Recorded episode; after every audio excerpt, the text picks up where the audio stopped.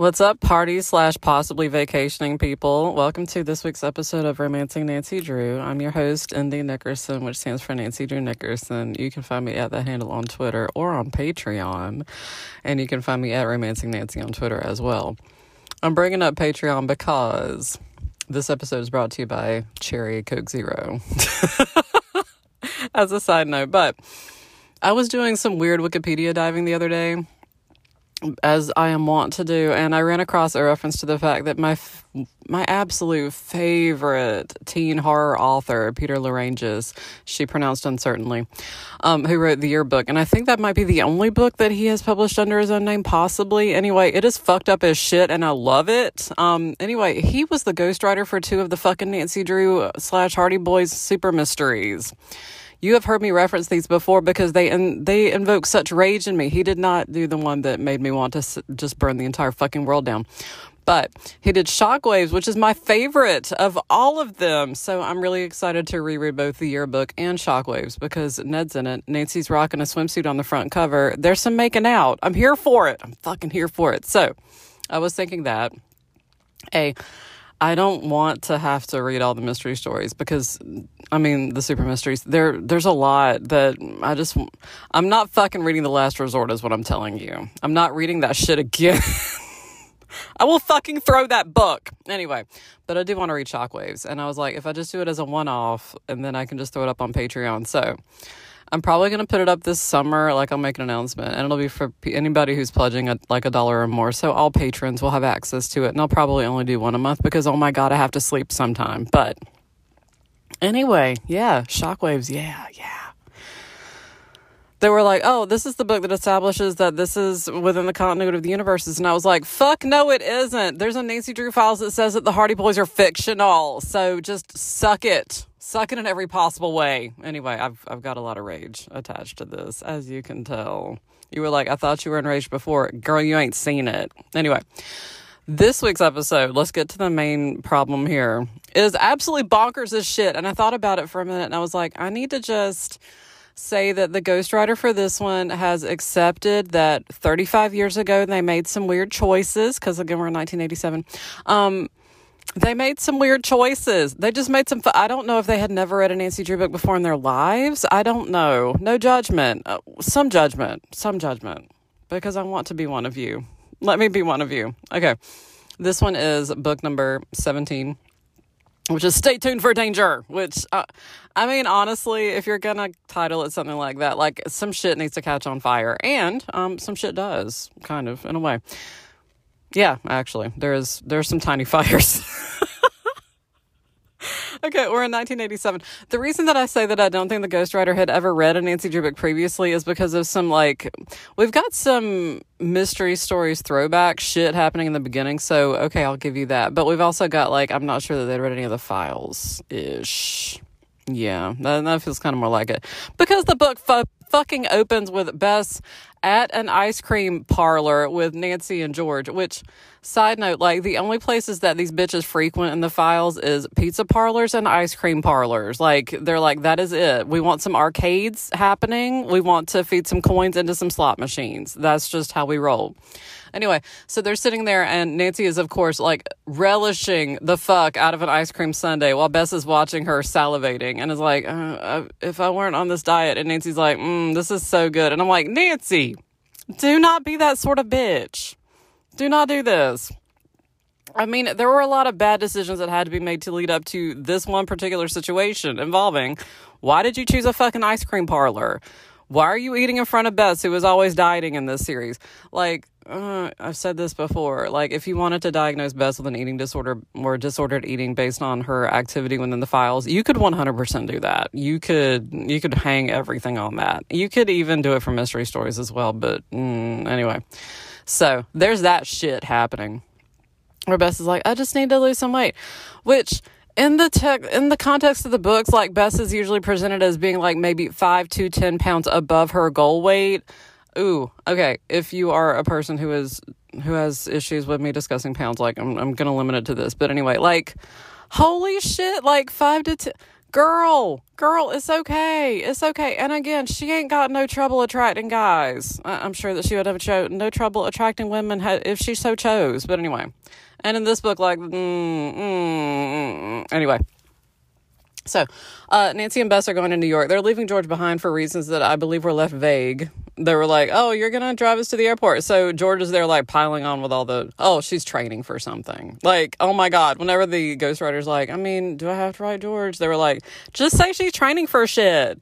Because again, that's like, if we're going to say, what is their one characteristic for this series? Nancy, mysteries. Also, maybe possibly making out with Ned if, if anybody was going to throw me a fucking bone. Uh, Bess is boys shopping and dieting. That's her thing. And George is like training for some sort of sports event and also like giving off alternately asexual slash maybe some curious vibes. Mm, more so for the mystery stories for the files, but anyway, it's okay. So, they're heading to New York to visit with Aunt Eloise, which there's one point in the book where the person is using like a fuck ton of dialogue tags where it's like, Maddie, comma, I'm blah, blah, blah. I can't believe this, Maddie. And I'm like, okay, honey, honey, go listen to human beings. They don't say each other's names unless they think that the other person is not paying attention or to emphasize a point. So, shh. If your writing is not good enough to indicate who you're talking to at any given point, go back and rewrite the shit going on around the writing. Like, oh, okay. So, Nancy and Bess are on their way to New York. Oh, the the most hilarious thing about this is they're like, "Oh, our plane's going to take off in an hour. We should probably get to the airport." Like, of course, this is pre 9/11 when you could like literally show up 5 minutes before a flight. You could fling yourself dramatically toward the gates flapping cardigans, denim everywhere. And nobody was going to fucking stop you or it, it was going to be fine. It was going to be fucking fine. They were like, you need to make a dramatic protest of love. Head for it. They're at gate I, A3. It's fine. Go. Enjoy it. Fling yourself dramatically onto a luggage carousel. So they have to head for the airport. George is back home training for shit. I don't even know if John is fucking mentioned in this book after the end, the just debacle of their relationship in the last book, where it's like you're with Debbie, or you're not with Debbie, or you're exploring your feelings for Debbie in a way that probably involved taking your clothes off, but we decided to leave that off the page. Sure, hun. So the fucking thing that happens that I was like, so you don't understand the basic premise of these books. And again, no judgment, Ghostwriter. It, it's hard work to bang out a 150 page novel based for 9 to 12 year olds. I get it. Anyway, so the Ghostwriter is like, yes, she's going to go see Aunt Eloise, who she's going to say several times, my Aunt, comma, Eloise. And I'm like, we all know. Everyone, pe- dead people know. It's fine they are staying at her apartment, which she has she's done some cute shit with. Although in this book, you may remember, and the fun thing is because I keep going back and forth between the mystery stories and the files, like, and oddly enough, it keeps syncing up in a good way. Um, Eloise is described as very similar to Nancy in a previous book. Like they look very similar to each other. So they've got like the golden hair and the sparkling blue eyes and just wanting to poke their nose into things that may or may not be their own business. And this one, she is described as looking like Carson. So she's got dark hair and sparkling eyes and just very aristocratic. And you're like, mm, sure, 100%. here for it. Mm, what, what of? I, I did, it doesn't matter. It doesn't fucking matter. But whenever um, Nancy and Bess walk in, and of course Nancy and Bess are going to be sharing a bedroom, when you're like, "Why are you mentioning that?" and I'm like, first off, because this always makes things awkward whenever I want to set things at Eloise's apartment in fanfic. Second, because um, shenanigans. So, um, Eloise is like. Nancy, um, I've I've run into a, a situation that I thought you might be interested in. Nancy, this is Nancy's response. She's like, Oh no, Aunt Eloise, I am here for a vacation, no mysteries. And I'm like, if there were ever this is like that fucking thing that it says like what would you post on social media to let people know that you've been kidnapped that other people might like that your kidnappers would not pick up on even even though if you're kidnapping Nancy fucking Drew, I think you know what you're getting into. But anyway, for her to be like, "Oh no, no mysteries on this trip," I'm like, "Have you been replaced by a clone? Is this your way of telling us that you have somebody somebody has Ned hostage? Like what the fuck?" But she's like, "No, no," and Bess is like, "Well, I mean, what's it about? I'm just just spitball. What's it about?" And and Eloise is like, well, you do know that Maddie, my downstairs neighbor, who is on Danner's Dream, the famous soap opera, and Bess immediately is like, shut the front door. What? She lives downstairs in your apartment building. And you're like, yeah, I guess she moved in recently because y'all visit her like every third book. So sure, sure, it's fine. And I don't think that she's ever mentioned again within the series. No big, no big. Um, anyway, um, so Maddie lives downstairs in Eloise's building. Maddie is the female lead on Danner's Dream, which is their 1987 soap opera. Just so deeply 1987. Um, the she is playing opposite. I don't remember his fucking last name, but it's close enough to Astley that I'm going to call him Rick Astley. That is not his name, but now I'm picturing the redhead, never to give you up guy. And it works in so many ways. But anyway, there's there's also some fun racism in this book. Mm, anyway, um, so Maddie has a problem.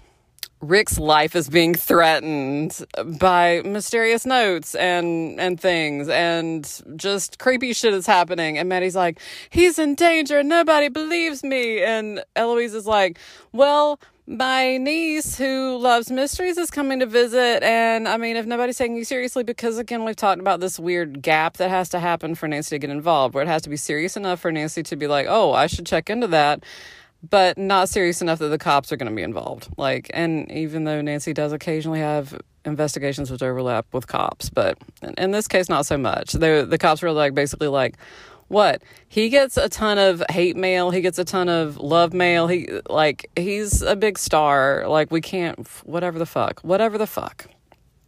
So. Um, Maddie actually like comes home and Eloise is like, "Oh, um, let me just let let you talk to Nancy because Nancy's like, uh, we're not going to be here that long. We're going to be like sightseeing and, and relaxing. And I just had no interest in doing a mystery at this time. And I'm like, what the fuck? The only time I will accept that answer from you is during your fucking honeymoon, Nancy Drew. Your fucking honeymoon. And I mean that both literally and figuratively. So, um, Maddie comes up and talks to her and she's like, Nancy, I'm so upset over him. And Nancy's like, and I'm gonna fuck all this up, you know this. But anyway, Nancy's like, "Are you are you two like a thing?" And Maddie's like, "No, we're not a thing." Wink. And Nancy's like, "Oh, okay." Okay.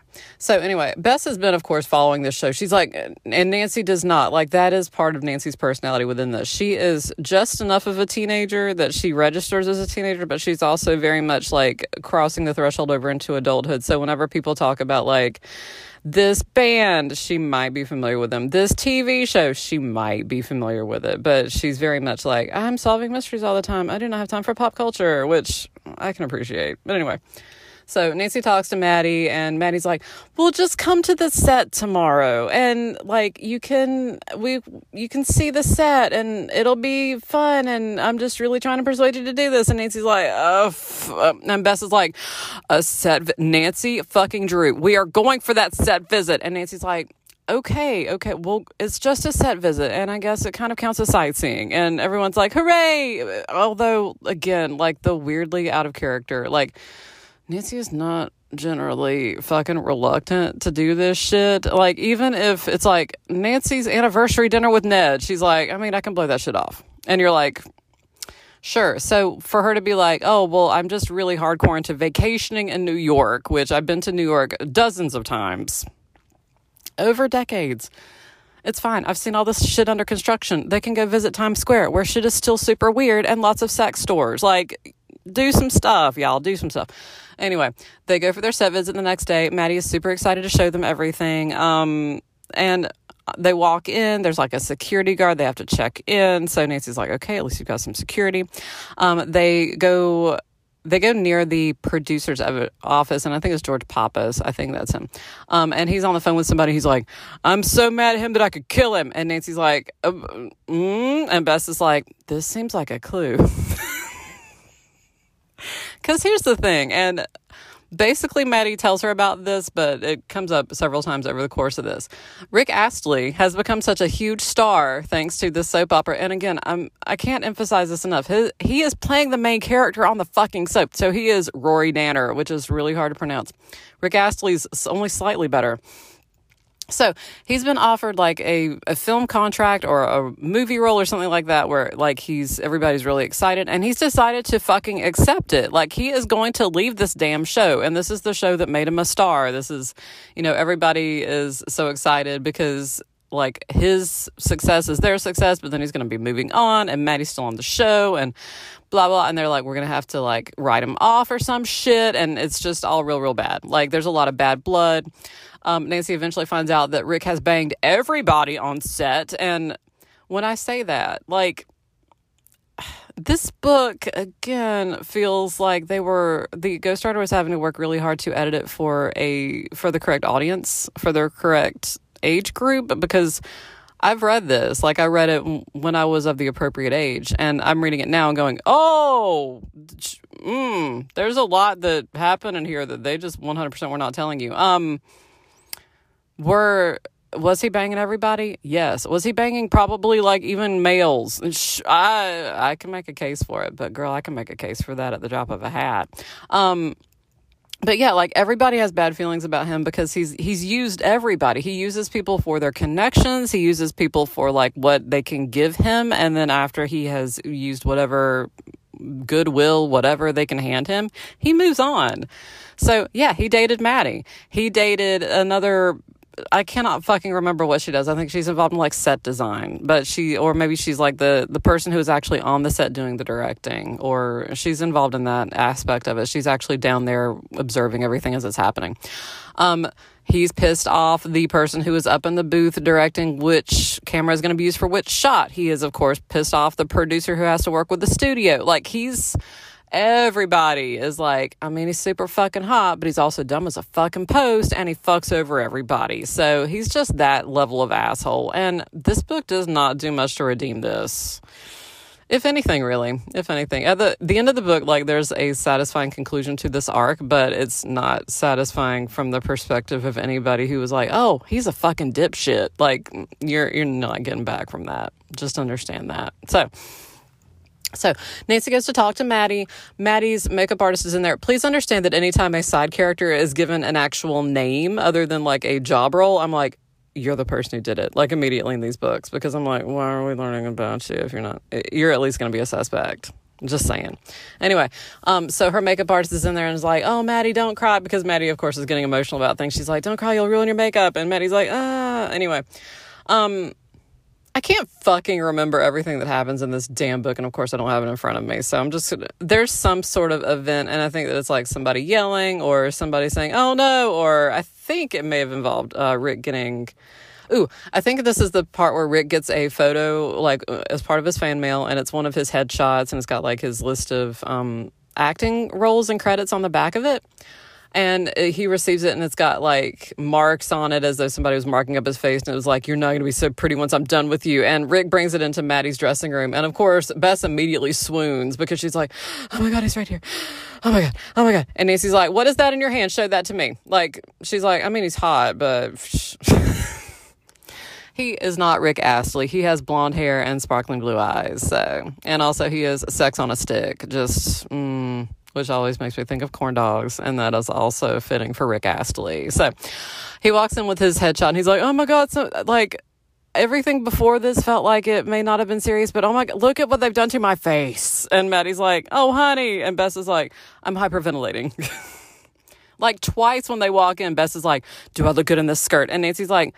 Um, yes, you look great in this skirt. I, w- is it uncomfortable? Like, why are you asking me about this repeatedly? And Bess is like, I mean, yes, it's uncomfortable, but it is hot. And I just, I need to confirm this. Like, oh, Bess, you just want to pat her on the head and be like, let's go do our nails. So, um, Nancy looks at the headshot and she's like, this, this is not the kind of thing that you would like hand out to fans. And he's like, no, actually, this is the kind of thing that I would hand out to like somebody in the business. So somebody who was casting for a role or something. That's why you would list like your acting credits on the back of it. And Nancy's like, huh. Okay, like there's a lot of shit in this book, and I would forgive it if this were like Nancy's 16. She's not really presented as somebody with a lot of experience but she's supposed to like oh she's got a reputation as a private detective. She like she's a really skilled amateur. Like there's all this stuff. There's all this backstory that is kind of sunk in here that you're just they're like i mean whatever. And you're like fuck you buddy. Like i need this to be a thing that she learns from. I don't need her to respawn at the beginning of the next book and have forgotten all this shit because it feels like this is shit she should already have known. So the second that that, that happened, where it was like, oh, this is something that somebody in the business would have, and then Nancy's like, oh, well, somebody stole it from his dressing room. And you're like, uh, maybe, but again, like you had to sign in to get in the door. So, mm, anyway, like there, there's some shit that's just not holding together. That at the end of it, she's like, "Oh, what if it's this?" And you're like, "Yeah, bitch." Anyway, um, yeah, they look at the photo. They go on the set. Um, they're doing setup for that day, and let's see, the two main actors are sitting on the couch. So Maddie is sitting on the couch with Rick, and they're having some sort of emotional discussion with each other. There's also teleprompters in the corner of the screen that Nancy is there's also this weird fucking point of view shift that happens at the beginning of this book where it kind of it doesn't do the third person limited that normally does to Nancy's thoughts. It like kind of presents her from the outside, which I found really fucking creepy. It only happened a couple times, but I was still like thrown because I was like, this is not how we normally handle this. Anyway, getting back to the main point. Nancy and Bess are watching. Bess, of course, is just like overwhelmed by this is just the best. And Nancy notices that a one of the overhead lights is casting odd light on the set, like it appears to be swinging. She looks up and she sees that it's like hanging from one chain. She runs over to the couch. I think that Rick is sitting on the couch at this point. Maddie is not like she's just walking in to to talk to him about something. And so Nancy comes over, tackles him. Like the entire fucking couch tips over, and I'm like, so it wasn't a real couch, or it was just like a super flimsy couch. IDK. Maybe they made them super light so that they can move them across the stage. She said for the one person listening, she knows is into this stuff. Um, um, I would guess, and I don't think it was made of paper mache um, or tinfoil. But Nancy tackles him. He goes back, like ass backwards over the couch, collapses to the floor. He's like, "What happened?" And then the light crashes down where he was because that is exactly how this shit has to go down in these books. You know that. So he looks up and he's like, "Oh my god, that could have killed me." And Nancy's like, "Yeah," and he's like, my guardian angel. And you're like, get your fucking hands off her, says me, the person reading this. And Nancy's like, I have a boyfriend. like immediately. He's like, Can I take you on a date later? And Nancy's like, I have a boyfriend.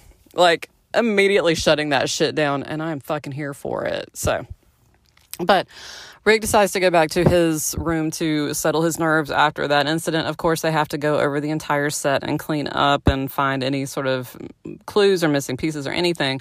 Nancy and Bess are looking around because, of course, the people who are looking for clues are fucking dipshits, even though they have la- carefully labeled each individual shattered piece of that fucking light. She was like, that's pretty thorough. And I'm like, is it though? Is it?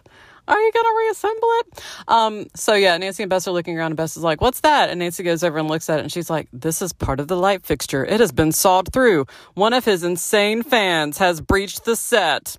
And so, of course, George Papa's the one who was like, I'm going to fucking murder him for leaving me. Um, and you're like, hell yeah, you are, honey. There's some stuff there. Um, he was like, that's it. We are shutting down the set. No guests, no visitors. Because when Nancy and Bess walked in earlier that day, like when they walked in to sign in and everything, a tour group was coming in. And just a massive old tour group. And they were like, oh yeah, go ahead to the set. It's fine.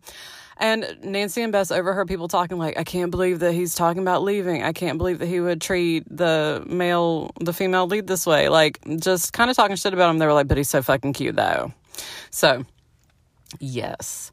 So now George Pappas has been like, we're shutting down the set. No more, no more people who can come in to just do tours. None of that shit. We're not doing any of that shit, which includes Nancy and Bess because Nancy and Bess are there as the guests of Maddie, but they're still guests. They're still not like essential personnel. So Nancy's like, well, huh? I guess we can't come back. Damn. Which again, like, anyway. So Nancy goes to talk to Nancy and Bess go to Rick's dressing room, which again, Rick is like, Who are you, enchanting creature? And Bess is like, Tee hee. And you're like, Oh shit. Which, of course, Nancy's like, mm, Yeah, we, dead people knew this was going to happen. Everyone, everyone fucking knew. Um, so Nancy leaves them alone because she wants to go um, talk to the producer. Like she wants to hand him the evidence. He, he says they're going to be a close set and blah, blah. When she comes back to Rick's dressing room, I'm going to try to phrase this as exactly as I possibly can without the book at my perusal. Um, the that Bess and Rick were locked in a kiss that was quote almost too steamy for TV, and I was like, at 1987 TV, like I'm trying to think back at what would have been considered too hot for TV at that point, and it's like, and almost, which I was like, how, were they half undressed? Was he copping a feel at the time? Because, okay, okay, honey, like, there's a lot in this book to indicate to me that Rick 100% banged Bess, like, 100 percent to the point that like within the book you have to actively ignore what makes sense to come to any other conclusion which again when i was like fucking nine I, I was like, oh, yes, all the excuses they're giving seem perfectly valid, and I am accepting them at face value. So mm, now I'm like, y'all banged. Y'all 100% fucking banged. Um, yes. So Nancy walks in and is like, oh, uh, and they're like, oh, hey, hey, hey uh, Rick wants to take me sightseeing. And Nancy's like, I, I guess we're not doing any more work to like the set. And Rick's like, hell no, we're, I'll, I'll pick you up later. So, and also, um, yeah, there's still this weird thing where the, they're like, maybe somebody in the tour group somehow sabotaged the light. And I'm like, somebody at the tour group snuck onto the set with a fucking hacksaw? Like what kind of implement would it have taken? Because somebody clearly like sawed through the light fixture thing. Like what what did they have secreted on their person that they were like yes i'm going to saw through this light fixture in the hopes and you're you're like this this doesn't make sense. This is not something that a rando should be able to do just saying but anyway so um yeah so that night um Rick is like, I'm to pick y'all up in my limousine. It's to be fantastic. Um, so um, Nancy wants to come along because, again, Rick's life is still in danger. Nancy is nervous because anytime that Bess spins around Rick, she could also be putting her own life in danger. Because, again, remember, Bess is not the one of them who does a lot of karate chops and is very defensive. Like, Bess is the one who is a good lookout and good person to call authorities she's not the kind of guy who's going to actually do any like hand to hand combat. So Nancy's like, okay, well, if you're going on a date with Rick, then um, I'm I'm gonna come along too. And so Rick says, oh, okay, well, I'll invite a friend along. And Nancy's like, so it'll be a double date. And Rick's like, yeah. And Nancy's like. Mm. She's like, well, Ned'll understand, and I'm not gonna bang this guy, so it's fine. Um, they pick up the guy who is a stand-up comedian. of course he is. Um, he apparently had to change his name and his look because he apparently had too similar a name and too similar a look to somebody else, and he had to refine his act. And he's very self-deprecating. And Nancy likes him like as uh, in a platonic way, like she's she has no problem with him. They decide to go on a sightseeing one of those boats. Like they go up to the harbor and get onto one of the boats. I think to go out to the Statue of Liberty or, or one of those similar boats to go around the island. And um, they like Rick puts on like an old hat and an old coat and everything so that nobody will recognize him. But of course, like near the end of the trip, somebody recognizes Rick and they're like, Oh, Rick, can we take a picture? Can we get your autograph? And this one dude is like, I'm gonna kill you for hurting. And then he doesn't say Maddie's name. He says the name of Maddie's fucking character on the fucking soap opera. He's like, You hurt her. You killed her and I'm gonna kill you. And everybody's like, Oh shit. So he like fucking tries to tackle Rick off the boat, like as in to pick up tiny little Rick and just fling him off the boat to the point that Rick actually is like clinging to the fucking railing at this point. So they get the guy off him. They call the authorities because, of course, they're really near the dock, so they're able to get somebody's attention. Um, they get Rick back up, and so they're like, Okay, and again, I'm gonna do a trigger warning for like just fucked up shit, and this is fucking problematic. They're like, this guy was just released from a mental institution, and so that explains everything. And so Rick, okay, and and triggery, um, Rick is like, oh, everything's fine now. Like in his mind, this person was behind all of the threats, all of the everything that he thought was frustrating or whatever that was happening on set. And so he's like, oh, oh, okay, we're good now. We're good. I can do what I want. And Nancy's like, I have a really strong feeling that this is not. I mean, it's possible that this because she remembers seeing the guy on the tour earlier. She remembers him being one of the ones who was like grumbling and making bad comments about Rick. She's like, I don't think that like it. This doesn't feel like the solution to the problem for me like I still feel like you really need to be alert and just in case because I don't feel like this is gonna end well. And Rick is just feeling fucking great. So he goes out with they go out to like this really fancy dinner place. They go out to see a show. Like they're they're walking. They're like let's let's walk next to Central Park. And I'm like this is back when Central Park was like super sketch. I like it. Let's walk on the wild side, baby. Anyway, so Rick and Bess are talking together. Nancy's still talking to the um the comedian guy whose name I cannot recall, and it doesn't matter. He never happens again. Um, so a fucking taxi like comes over the middle division in the road, like comes over it and fucking heads straight for Rick. Of course, you know that we've got a lot of chapters and we need some cliffhangers. So it comes straight for Rick, and Rick like fucking dives out of the way. Um, Nancy goes over and grabs Bess because guess what, dipshit? Just let Bess just stand there and take it. Like, if I really wanted Nancy to be like, Bess, Bess, okay, if he fucking cared about you, he would have fucking tackled you or tried to pull you out of the way or done something other than save his own lily white ass. And Bess is like, oh my God, I can't, but Rick, are you okay? And you're like, oh my God, fuck, fuck. Mm-hmm. Like, Nancy's the one who had to fucking save your ass because he is a piece of shit. Um, but anyway, so he's just like, oh, I've just got some scratches, I'm fine. And Nancy's like, proving my point that whoever was in that taxi mm, is probably the person who was threatening you. And Rick's like, no, I, that was, I don't know. I don't know. And Nancy's like, for fuck's sake, you dipshit. Like, just maybe don't take as many risks. I'm just saying, just don't fucking take as many risks. This segment brought to you by Mountain Dew Zero. Yes. Okay. So Nancy has told Rick Astley to just please just fucking mind his manners and just stop fucking around, y'all. So um after that, this is when Bess and Maddie are like having dinner together, which the stupidest damn thing happens because they're in Eloise's apartment, of course, when they're like, My aunt, Eloise. Yes, honey, we know. It's fine always makes me think of Eloise and Abelard. Um, so Nancy's standing at the microwave and it's like she's about to bake some potatoes, and I was like, you do understand that that's not you're you're gonna nuke those things. You're gonna put them in there and nuke them. It's fine. No no big no big. Nancy's just distracted because this is the level of housework that she can accomplish during the files. Um when Maddie comes in and they're doing steaks and it's going to be nice and they're going to eat in. And I love that they're saving money. It's fine.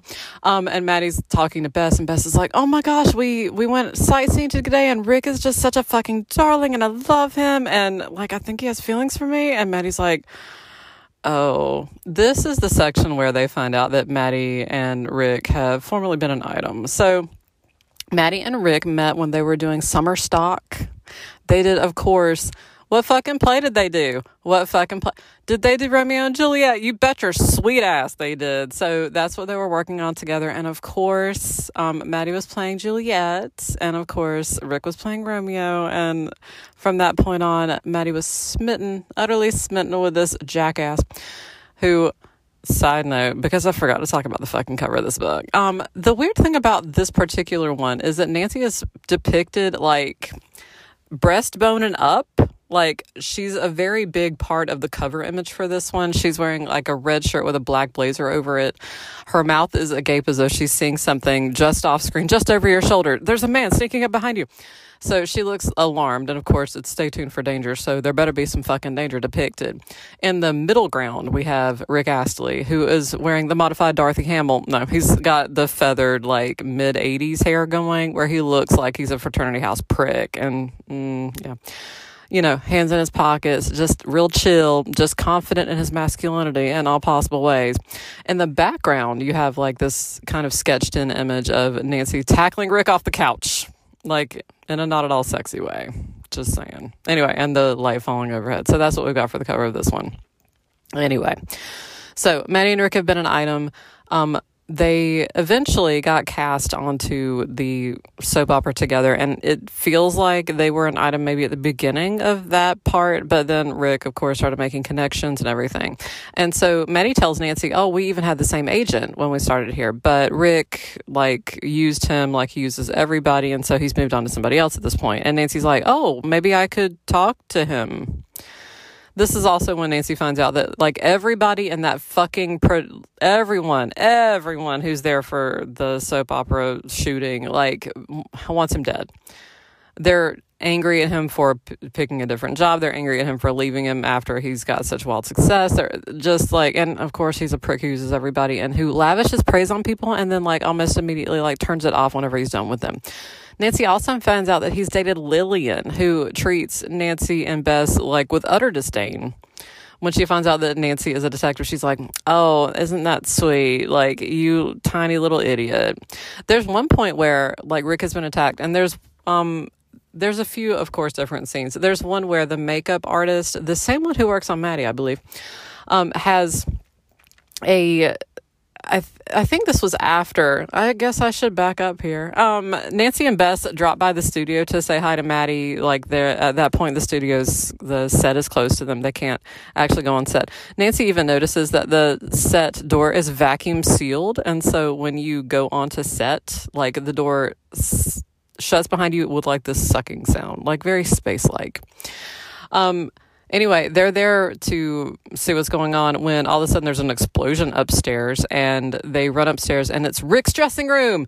His mirror fucking exploded when he was in his dressing room. And um, thankfully, he was wiping cold cream off his face at the time. Um, sure. So he was having his makeup removed, and so he was like, he had a towel up over his face, and he was like blotting the cold cream off when the thing exploded. And so he has like fucking mirror shards in his damn hands, which sounds horrific, but his face is unharmed. And he's like, oh my God, what could have happened to my face? And you're like, yeah, I mean, also yes, no one wants a mirror shard through the eye. Like that's that's not a thing anybody enjoys. So that's one thing that happens. And of course, Bess is like, "Oh my god, my poor sweet baby," and Maddie's like, "Oh my god, my poor sweet baby," and they're like, "Oh shit," because it's clear that like Maddie and Bess are like they don't really want to be rivals, but Bess also is. She's like, "Oh my god, he's in love with me. He's so totally in love with me," and Nancy's like, "Oh shit, girl, like." It never works out well for you when you fall for a suspect. I'm just saying. I'm just saying. Um yeah. So that happens. Um there's a point after that where I think his hands are already bandaged and like at that point they were like, "We'll just write it into the show that he has bandaged hands." And you're like, "Sure, that seems completely reasonable." But Nancy is Nancy's talking to Maddie. She's like, "We we can't get on set anymore." And Maddie's like, "Oh no, you can. It's fine. I'll just call the casting director and have you come on as extras. And it's okay. We've got a scene that's going to be in the hospital, so we will just cast you as nurses." And Bess is like, "Oh my god, this is my big break!" And Nancy's like, "Okay." Me, the person reading this, is going, Okay, so he said he was closing the set to everybody. Maddie is able to, and she legit calls the casting agent, and then like the whoever's handling casting for the show, and then like ten minutes later is like, okay, you're set. Just show up at eight, and like, okay. So when you say it's a closed set and you're making sure that nobody can get on set, um, I think that clearly you are demonstrating that it's not closed to outsiders because Nancy notices that nobody fucking notices her whenever she's on set dressed as a nurse. Yeah. Yeah, that, mm, yep, that seems like a big clue. Anyway, that's fine. So the next day after um, Nancy has found out about the agent, who I'm going to name Gene because I can't remember his fucking name, um, she decides to go up there and ask questions about. And she also is kind of curious about. She's like, "Oh, well, if he was um, Rick's agent, then it's possible that he has like the kind of headshot that was sent to him, like with the markings on it. Like, I'm just curious." So Nancy goes to um, Gene's office and she's like, Oh, I'm an aspiring actress. And he's like, I don't have time for aspiring actresses. Like, I would never get any work done if I took on every aspiring actress who came to my door. And Nancy's like, No, I'm, I know Maddie. And Gene's like, Oh, you know Maddie. And it's like, Yeah, she's, she's great. So actually, what happened, and Gene tells Nancy this, is that Gene was also part of that summer stock production Romeo and Juliet, like when Rick and Maddie met and Gene was there, and Gene was was an aspiring actor, and he wanted to play Romeo, but then Rick got it, and so Gene's like, yeah, and he's an ungrateful asshole because I, I am the reason he is so successful. When he came to this town, like.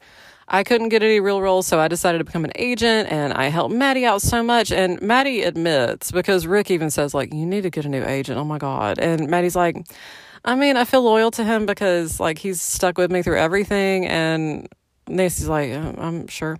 So when she's going to his office and he's like, yeah, he owes me. And I can't believe that he, he like, because Gene is not his, not Rick's agent. And Gene has not been Rick's agent. Like as soon as Rick became super popular, he basically dumped Gene. So of course, like Gene has reason to, and of course Maddie's like, no, he's a big teddy bear, like he would never. And Nancy's like, uh huh, like I'm gonna go check him out. So Nancy manages to get Bess in on this scheme. So Nancy's in, in Gene's office and she's like, "Yeah, I'm a, um, I'm really good at all these different artsy things." And then Bess comes and knocks on his door and is like, "Hey, I need to talk to you." And so Bess distracts Gene for long enough for Nancy to like rifle through his desk. And so she sees a bunch of like past due notices, eviction warnings, like all this stuff, noting that Gene is in trouble. And it makes sense that he would be mad at Rick for, you know, striking it rich basically and not getting a piece of that pie. So Nancy's like, okay, that, that's good to know. They go to the set later on that day. That's when the explosion happens. And then, um, so Rick's dressing room is basically put out in the hallway at that point because, of course, his dressing room exploded. And there's his makeup artist who I mentioned earlier is I think the same one as Maddie's. And anyway, she's like, okay, so we're just gonna get some warm water in the sink. And then like the sink like apparently has something in it that is acid. And it starts like eating fucking holes through the stainless steel sink. And the makeup artist is like, oh shit, that could have been your face. And you're like, uh, because there's a lot that's within the threatening messages, within all the notes that Rick's getting that are like, you're gonna not be pretty anymore. And Nancy's like, oh, oh, we, okay. Like, this seems definitely directed at your face. Lillian is like, he's gonna die. And Nancy's like, so are you admitting thing? And Lillian's like, I'm just saying, like, he's a prig. There's a lot of people who do not care for him. And Nancy's like, oh, okay, you're definitely on the suspect list. Because again, like Maddie actually tells Nancy that Rick dumped Maddie to date Lillian. And then Rick, after he had dated Lillian and then got connected to all of her producer friends, then he dumped her and blah, blah. So Rick is technically not with anybody. There's a point that um he had to go for some sort of like entertainment tonight, like some sort of soapy online, like not online, not on 1987, but it's like it's on morning TV actually. And Bess is like, "Oh my God, Nancy, look! He he told me about this. That he was having this interview." And so they watch it, and they refer to him. The announcer refers to him as Mr. Sex Appeal. Which, first off, when I was reading this book at nine, I would have been fucking scandalized as shit. Second, like, the interviewer's like, Do you have a special lady out there? Like, just curious. And Rick's like, I do, but I'm not to name names. Wink. And Bess is like, He means me. And you're like, and Nancy's just sitting there, like, holding her head in her hands, like, Oh my God, oh my God. Like, I, this is all bad. This is just all real, real bad. Because here's the thing, bitches. Um, Nancy wakes up. I don't remember which fucking morning of this long national nightmare it is. Nancy wakes up and Bess is not in her bed. And so Nancy's like, oh, I guess she got up early, like, even though this is not a thing that Bess historically does. And so she hears Bess and she looks out the fucking window and she sees that Bess getting out of Rick's fucking limousine at five fucking o'clock in the fucking morning. And Nancy looks down and she's like, what the shit? So Bess comes upstairs and Nancy's like, what? You were what?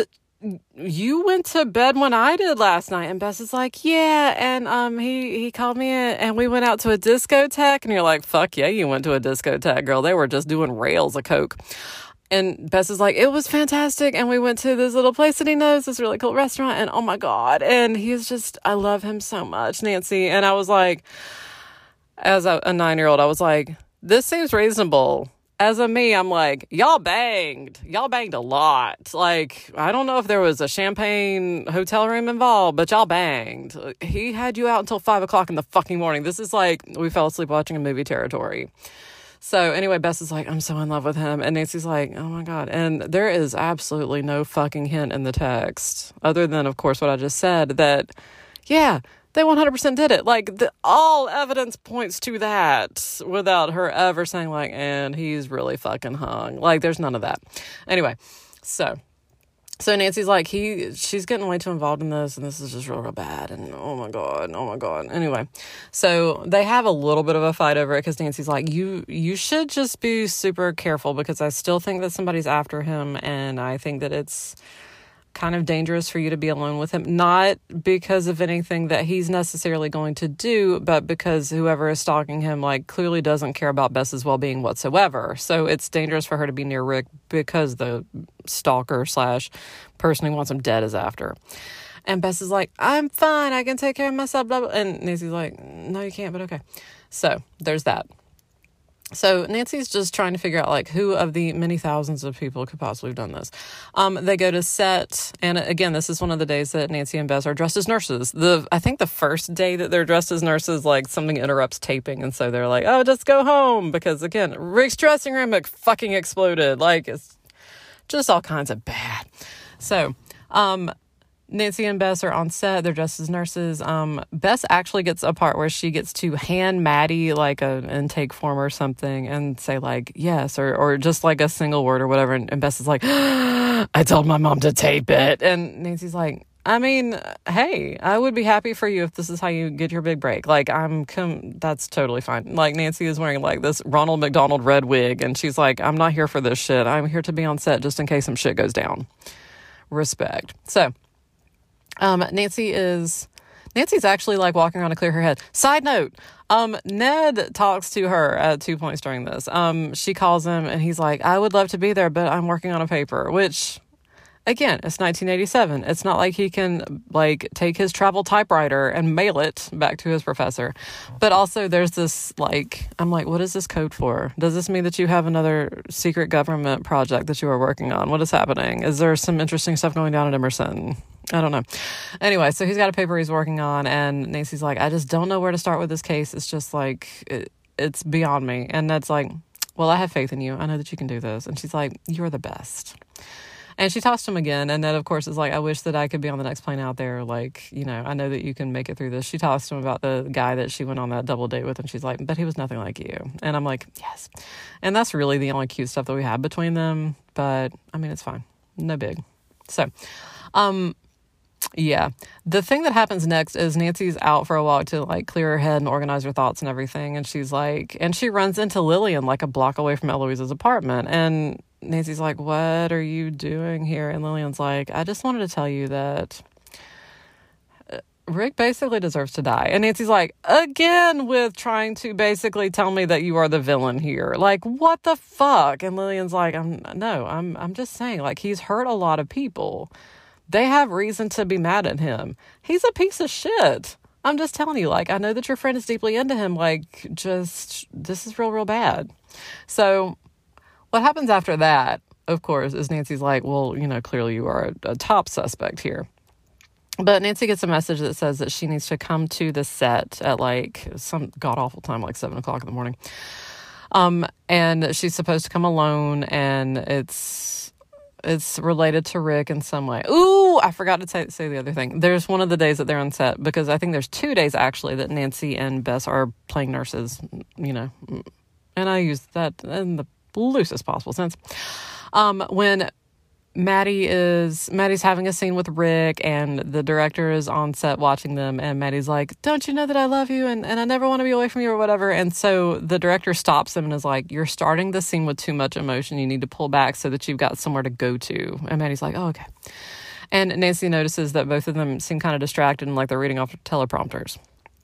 And of course, like this is, I think, the day after Bess went on her exciting date with Rick.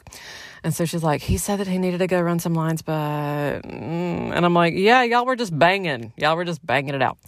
Um, but anyway, so Maddie's glancing over, and of course, Maddie's kind of upset about everything that's going on because there's one point where she's like, "Oh, the guy was arrested, and it's gonna be fine," and he's like, "Yeah, it's it's not over. It's it's not over. We've got a lot of pages left. It's gonna keep going." Um, so anyway, Maddie's reading off the teleprompter and it's like, I love you, Rick, and, and I'm going to kill you. Like, actually, Maddie doesn't say the word. She stops and screams and, and like flinches and everybody's like, what's wrong? She's like, the teleprompter. And so Nancy looks over and it's like, and I love you so much, Rick, and I'm going to kill you. I'm going to like, it's, it's just bad. It's just bad stuff that it's like, I hate you so much. You've ruined everything and, and I'm, I want to murder you. And Nancy's like, how would this have happened? Is this some sort of Ron Burgundy situation? And so, of course, the George Pappas, who you will remember from earlier, who is, I want to imagine that he's chomping on a cigar, and that may be from the text. Um, he's like, Who did this? give me the teleprompter person. And so that person comes in and she's like, I don't, I didn't know this was not here earlier. And he's like, well, you know, when would somebody else have had a chance to do this? And she's like, I mean, I got this phone call, but when I went, nobody was there, but it was only like five minutes. And he's like, Well, you're fired. And he also, side note, fired the guy who was responsible for doing the maintenance on set, like handling the lighting the day that that lighting fixture broke. He was like, Well, you're fired. And Nancy was like, That's fucked up. Like, he this is clearly not like a maintenance issue. This is not something where it's like oh something through normal wear and tear wore out. Like somebody legit like saw through that shit. Like because mm. he was like i checked everything this morning and i was like first off i would call that bullshit in real life but i mean i get it. Anyway so he he fired that guy. He fired the teleprompter girl like immediately and was like, "You get the fuck out." And Nancy's like, uh, "I mean, I would tell you to tone it down a notch, but you you chomping on that thing like you're just mad as hell." So anyway, so that happens. So that's the thing that like has Maddie's nerves frayed. Everybody's just on edge and everything. So Nancy gets that message that says that she needs to be on set, and I can't fucking actually remember whether Rick is supposed to be there. Like, it's kind of weird.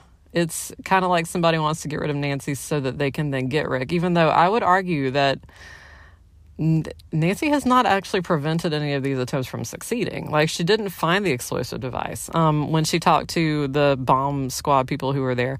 Oh, side note: Nancy also receives a bomb threat. Like she get her aunt's like, "Oh, somebody sent a package for you," and Nancy opens it up and like she hears it ticking and she's like, "Fuck!" And so they call the bomb squad and the bomb squad's like, "It's an alarm clock, but." Better safe than sorry.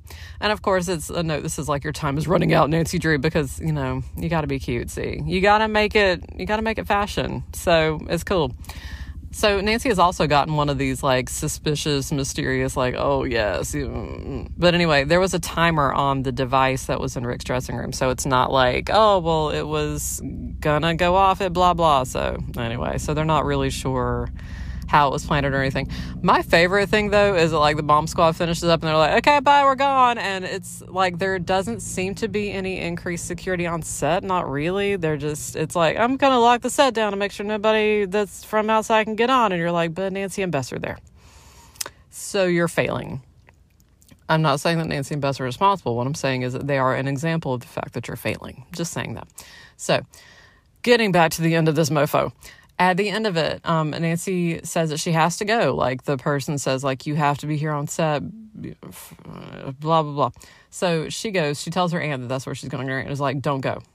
I don't know what I would do if anything happened to you." And Nancy's like, "I was the one who said I didn't want to do this shit. Do you remember that? Do you remember? Do you remember when I said I'm here in New York for a vacation, and you insisted that I help Maddie, and I'm gonna see it through." And Eloise is like, "But you're my."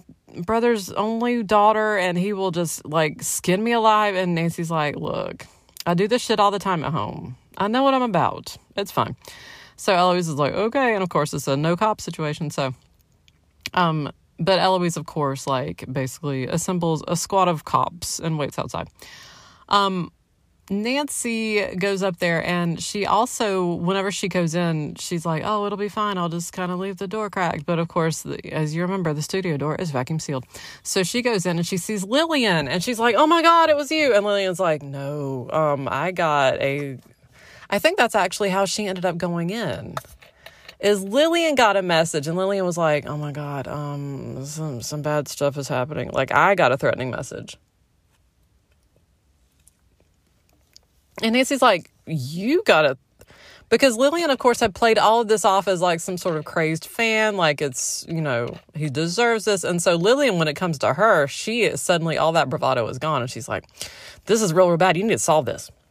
So Nancy goes in and um, basically, Gene Parmesan, that's why I named him Gene, um, the agent the person who was representing both Maddie and Rick steps out of the booth and is like, hello, bitches. And you're like, oh, snap. Because Nancy realized that if somebody were dressed in a way that made sense for them to be on set, that nobody was going to look twice at them. Nobody looked twice at her and Bess when they were on set, dressed as nurses, because they were expecting to see them. So she's like, maybe an actor. And you're like, yeah, yeah, it makes perfect sense makes perfect sense that somebody who has experience at acting would be able to blend in on the set. Like they might be wearing a maintenance outfit or whatever the fuck. So So that's what happened. Like, Gene Parmesan is so fucking mad at Rick Astley for getting all these uh, just cushy jobs, and he got Maddie, and he got everything that Gene ever wanted, and he just wants him dead. So Nancy looks over and she sees that there's a smoke machine in like the in, like in backstage, like waiting to be used. And so she turns on the smoke machine because Gene's like, and I'm gonna get you. And so Nancy manages to turn on the smoke machine long enough to fill the entire place with smoke. I think that maybe dude was in the sound booth this whole time. And so she's like, oh no, look, all the fog. Anyway, so he manages to find the switch to reverse the fog. But anyway, Nancy uses it to get the jump on him. She tackles him. Um, the cops come in, and Gene's like, oh, but it's fine. We've got Gene Parmesan. It's fine. All his balloons, his bear outfit, it's all gone.